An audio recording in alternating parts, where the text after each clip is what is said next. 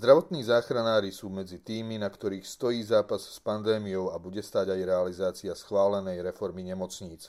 Od štátnej moci sa dočkali nevďaku a pokusu o trestné stíhanie.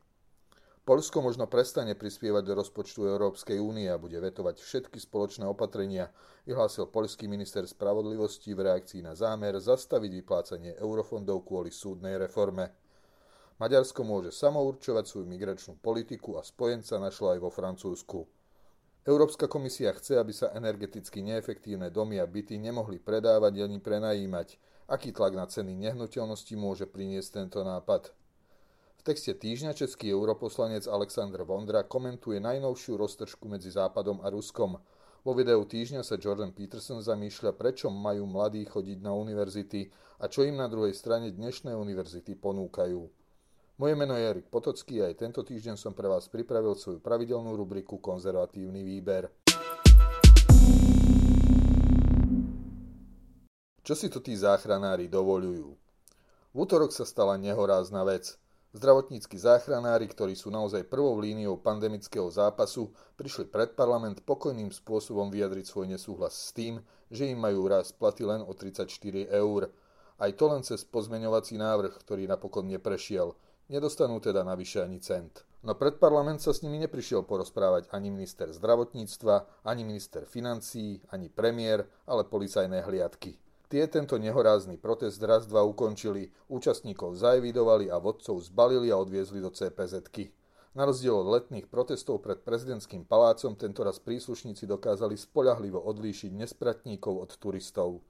Celú akciu na potlačenie tohto vraj nebezpečného protispoločenského konania však zmarila prokuratúra, ktorá obvinenie označila za nezákonné a konanie zrušila. Viac sa tomuto rozmeru venuje o svojom komentári kolega Dag Daniš. Poďme však od hyperbolik zdravotníckej podstate celého problému.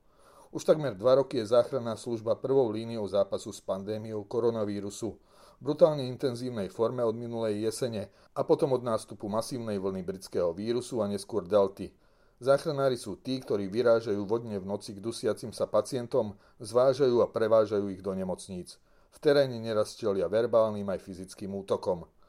A títo ľudia sú nakoniec odkázaní na to, aby prišli pred parlament žobroniť aspoň o pár eur odmeny. Podobne museli u kompetentných prosiť aj lekári a sestry z covidových oddelení. Premiér Eduard Heger sa síce chváli tým, že štátny rozpočet, za ktorý hlasovala celá koalícia, prináša zdravotníctvu rekordné peniaze, No ako si zabúda dodať, že časť týchto peňazí blokuje minister financií, ktorý ich uvoľní len ak budú ostatní poslúchať. A časť peňazí je určená na normálnu zdravotnú starostlivosť a tie uvoľní až potom, ako ustane tá covidová.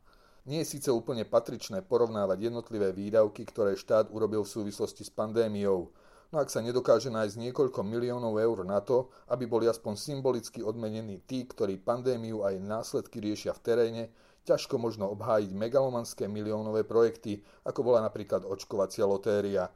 Navyše, ak doteraz neexistuje jasná analýza toho, koľko ľudí dokázala k očkovaniu motivovať. Slovenská komora zdravotníckých záchranárov, ktorá je stavovskou organizáciou s povinnou registráciou, zastupuje viac ako 3000 ľudí a tvrdí, že už dnes chýba v systéme 350 záchranárov. Iné zdroje hovoria o 200 chýbajúcich zdravotníkoch. Ktoré z týchto čísel je bližšie k pravde nie je úplne podstatné. Nedostatok je zjavný z oboch. A práve tu čelíme zásadnému problému. Premiér sa síce pochválil tým, že parlament schválil reformu nemocníc, no tá bude v prvom rade stať práve na posádkach záchraniek. Ak je jej zmyslom reprofilizácia nemocníc, budú to práve záchranári, ktorí budú distribuovať pacientov do jednotlivých nemocníc podľa závažnosti ich zdravotného stavu. Poslanci, ktorí reformu schválili, neboli schopní pridať záchranárom ani pár eur, no žiadajú od nich, aby celú reformu v teréne zabezpečili. Po odkaze, ktorý im dala v útorok pred parlamentom štátna moc, sa nebudeme môcť čudovať, ak sa podaktorí z nich zbalia a odídu minimálne do susedného Česka, kde dostanú značne vyššiu mzdu a aj kvalitnejšie pracovné podmienky. Krátke správy z Vyšehrádskej štvorky. Polsko sa môže rozhodnúť, že prestane posielať svoje príspevky do rozpočtu Európskej únie a bude vetovať všetky rozhodnutia, ktoré vyžadujú schválenie všetkými členskými štátmi, ak Európska komisia rozhodne, že Polsku zablokuje európske fondy. Vyhlásil to polský minister spravodlivosti Zbigniew Ziobro v rozhovore pre Financial Times. Spor Polska a EÚ sa rozhorel po justičnej reforme, ktorej autorom je práve Ziobro, predseda menšej koaličnej strany Solidárne Polsko. Poľský ústavný súd v októbri rozhodol, že Poľská ústava je nadradená výkladu európskeho práva, ktoré podáva Súdny dvor Európskej únie. Podľa komisie toto rozhodnutie aj samotná reforma súdnictva sú v rozpore so zásadami právneho štátu a preto by Poľsko malo prísť o možnosť využívať eurofondy, dokiaľ sa nenapraví. Na záver citát od Zbigniewa Ziobra. Citujem. Nikdy nebudeme súhlasiť s tým, aby Poľsko malo štatút kolónie. Koniec citátu. Maďarsku minulý týždeň podobne ústavný súd rozhodoval o vzťahu ústavy k európskemu právu. Verdikt nebol taký radikálny ako ten poľský, no vyplýva z neho, že Maďarsko má právo robiť autonómne rozhodnutia vo všetkých oblastiach, v ktorých EÚ neprijala adekvátnu výkonnú legislatívu určujúcu spoločný postup, hoci by ich aj upravovalo európske právo. Ide o reakciu na rozhodnutie súdneho dvora, podľa ktorého Maďarsko porušilo práva utečencov tým, že ich deportovalo späť do Srbska. Podľa Viktora Orbána migrácii nečelia úradníci v Bruseli ani sudcovia v Luxemburgu, ale krajiny na hraniciach únie, napríklad Maďarsko, Poľsko či Taliansko. A rozhodnutie by mali robiť tieto krajiny. Pomerne nečakaného spojenca našiel Orbán v Emanuelovi Macronovi, ktorý podobne ako jeho konkurenti v nadchádzajúcich prezidentských voľbách vo Francúzsku navštívil v poslednom období Budapešť. Okrem zájomne výhodnej politickej kampane, voľby totiž čakajú aj Orbána, Ide o akúsi satisfakciu za postup, ktorý Maďarsko zvolilo v roku 2015 na vrchole migračnej krízy, keď sa rozhodlo postaviť na hraniciach so Srbskom plot. Navyše Orbán zrejme politicky vycítil, že prvé husle v Európskej únii preberá Francúzsko, nielen v oblasti migrácie, ale napríklad aj energetiky. A takisto, že ide o jedinú krajinu, ktorá dokáže účinne vetovať akékoľvek extrémne návrhy, ktoré vzídu z červeno-zeleno-žltého Berlína. Kde budeme bývať? Európska komisia navrhuje, aby všetky budovy v Európe mali tzv. energetické štítky, podobne ako ich poznáme napríklad z chladničiek, od A až po G. A tie energeticky neefektívne sa nebudú môcť nielen predávať či kupovať, ale ani prenajímať. Za týmto opatrením je, ako sme si už zvykli, snaha o zníženie emisí CO2. Budovy, teda presnejšie ich vykurovanie a chladenie, patria podľa štatistík komisie medzi najväčších znečisťovateľov v Únii. Od roku 2030 budú musieť mať všetky nové budovy nulové emisie. Pre nové verejné budovy je termínom rok 2027. Pre obytné budovy platí, že do roku 2030 by sa malo aspoň 15% z nich v každom členskom štáte renovovať tak, aby sa presunuli z kategórie G minimálne do kategórie F. Ak by chcel majiteľ budovu predať či prenajať, bude musieť byť v roku 2027 minimálne v triede E.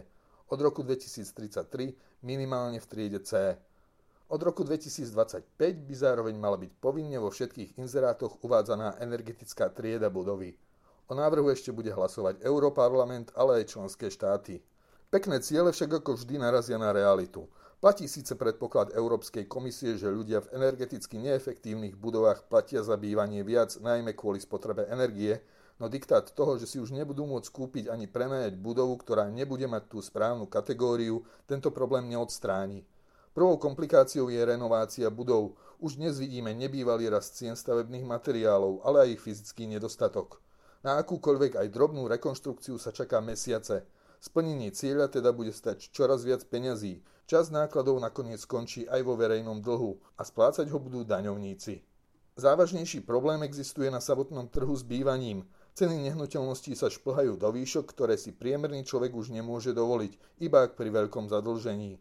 Ak čas nehnuteľností nebude možné predávať ani prenajímať, tlak na ceny zostávajúcich môže za týchto okolností ešte porásť.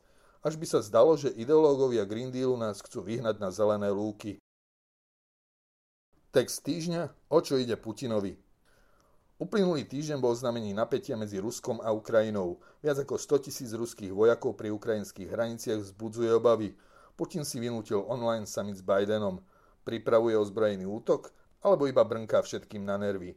Alebo je to začiatok hybridnej operácie v šedej zóne medzi? Pýta sa vo svojom komentári český europoslanec za ODS Aleksandr Vondra na portáli Konzervatívní noviny.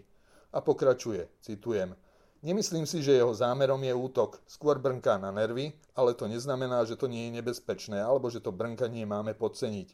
O čo Putinovi ide? Konec citátu. Podľa Vondru o to, o čo išlo Rusom vždy – Ukrajinu považujú za sféru svojich výlučných záujmov.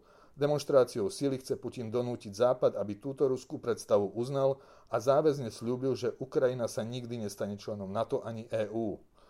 Koncentráciou vojenskej sily takisto provokuje ukrajinské vedenie, ktoré môže znervozniť a urobiť chybu. A potom by už ruské vojska oprávne nezasiahli.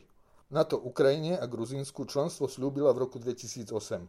Už vtedy bolo jasné, že to nemyslí úplne vážne. Putin si tieto sľuby a garancie bezpečnosti vyskúšal najprv v Gruzínsku a keď uspel, pustil sa aj do Ukrajiny. V roku 2014 okupoval Krym a vyprovokoval vzburu v Dombase. Reakcia Západu bola z pohľadu Putina až smiešná. Sankcie, ktoré Rusko nejako zvlášť nezaboleli. Prezident USA Obama vtedy urobil jednu zo svojich najväčších chýb v zahraničnej politike. Na online samite vraj Biden Putinovi povedal, že takúto chybu už nezopakuje a ak Rusko zautočí na Ukrajinu, reakcia USA bude tvrdá. Na záver opäť citát od Alexandra Vondru. Je tu však jedno ale. Strategickú pozornosť USA bude čoraz viac viazať Čína. Dôležitý je preto postoj EÚ. Tá hrozí sankciami, ale sankcie EÚ Rusko naozaj nebolia a sankcie, ktoré by ho naozaj boleli, napríklad odstrihnutie od medzinárodných platieb alebo zastavenie dovozu plynu, EÚ vyhlásiť nechce, pretože je na plyne kvôli svojej klimatickej politike závislá stále viac. A tak žiaľ strká Putinovi hlavu rovno do slučky. Video týždňa Prečo majú mladí študovať? Úlohou univerzít je naučiť človeka myslieť a vyjadrovať svoje myšlienky – vedieť argumentovať, mať prístup k všetkým zdrojom informácií, konfrontovať sa s nimi, nachádzať v iných názoroch obohatenie a objavovať diery vo vlastných presvedčeniach. Úspech v živote je to, prečo mladí ľudia majú ísť na univerzity, hovorí Jordan Peterson. Namiesto toho dnes na univerzitách, najmä v humanitných smeroch, vidíme, ako sú mladí ľudia presviečaní o tom, že sú obeťami systému, histórie, že všetko, s čím nesúhlasia, treba z poznania vylúčiť a ľudia, ktorí prednášajú o sporných veciach, by nemali na univerzitnú pôdu ani vstupovať. Akých dospelých takýto systém vychová? Akým prínosom budú pre spoločnosť, ktorá obetuje nemalé zdroje na to, aby oni mohli venovať svoj čas čisto intelektuálnym, často abstraktným vedám? Stanú sa z nich len profesionálne obete vyžadujúce doživotnú sociálnu podporu. Toľko z rubriky Konzervatívny výber pre tento týždeň. Odkazy na citované zdroje nájdete v texte zverejnenom na www.postoj.sk. Moje meno je Erik Potocký a ďakujem, že ste ma počúvali.